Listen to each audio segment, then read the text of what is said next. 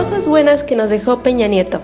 No es broma. Durante el gobierno de Peña Nieto, el Congreso General de los Estados Unidos Mexicanos decreta, se expide la Ley General de los Derechos de Niñas, Niños y Adolescentes y se reforman diversas disposiciones de la Ley General de Prestación de Servicios para la atención, cuidado y desarrollo integral infantil. En esta ocasión, te voy a hablar un poquito acerca de esta importante ley para tu formación ciudadana. Está especialmente dirigida a ti, apasionado de la docencia. Sí, escuchaste bien futuro docente para que utilices esta información siempre en pro de tus alumnos y alumnas. Empecemos. ¿Sabías que?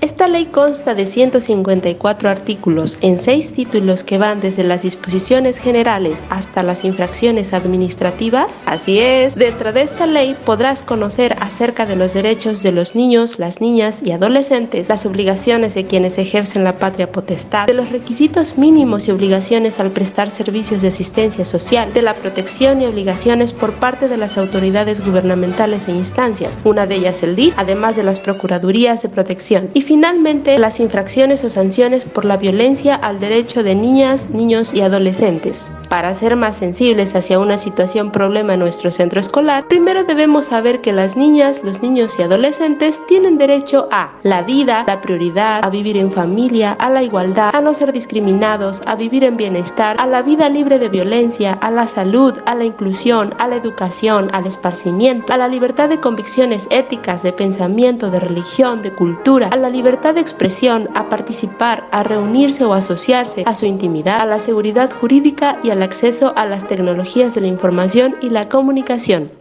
Quienes están a cargo de ellos deberán hacer valer todo lo dispuesto en esta ley en cuanto a sus derechos, procurarles el alimento, un ambiente afectivo y de bienestar y, algo muy importante, educación como ves, no estás solo si es que alguna circunstancia difícil se presenta en tu centro escolar. Las instancias gubernamentales están obligadas a atender tu problemática, esto con asistencia médica, psicológica, asesoría jurídica, investigaciones y sanciones. También están obligadas a ofrecer y adoptar medidas preventivas que eliminen la exclusión, los prejuicios y la violencia en diferentes contextos, a través de iniciativas a sensibilizar a la sociedad en temas como el respeto a las personas con discapacidad, ofrecer una educación de calidad e igualdad es una de sus actividades imperantes. Te invito a echarle un ojito a este importante documento que sin lugar a dudas debe ser parte de tu conocimiento como ciudadano y de tu formación docente.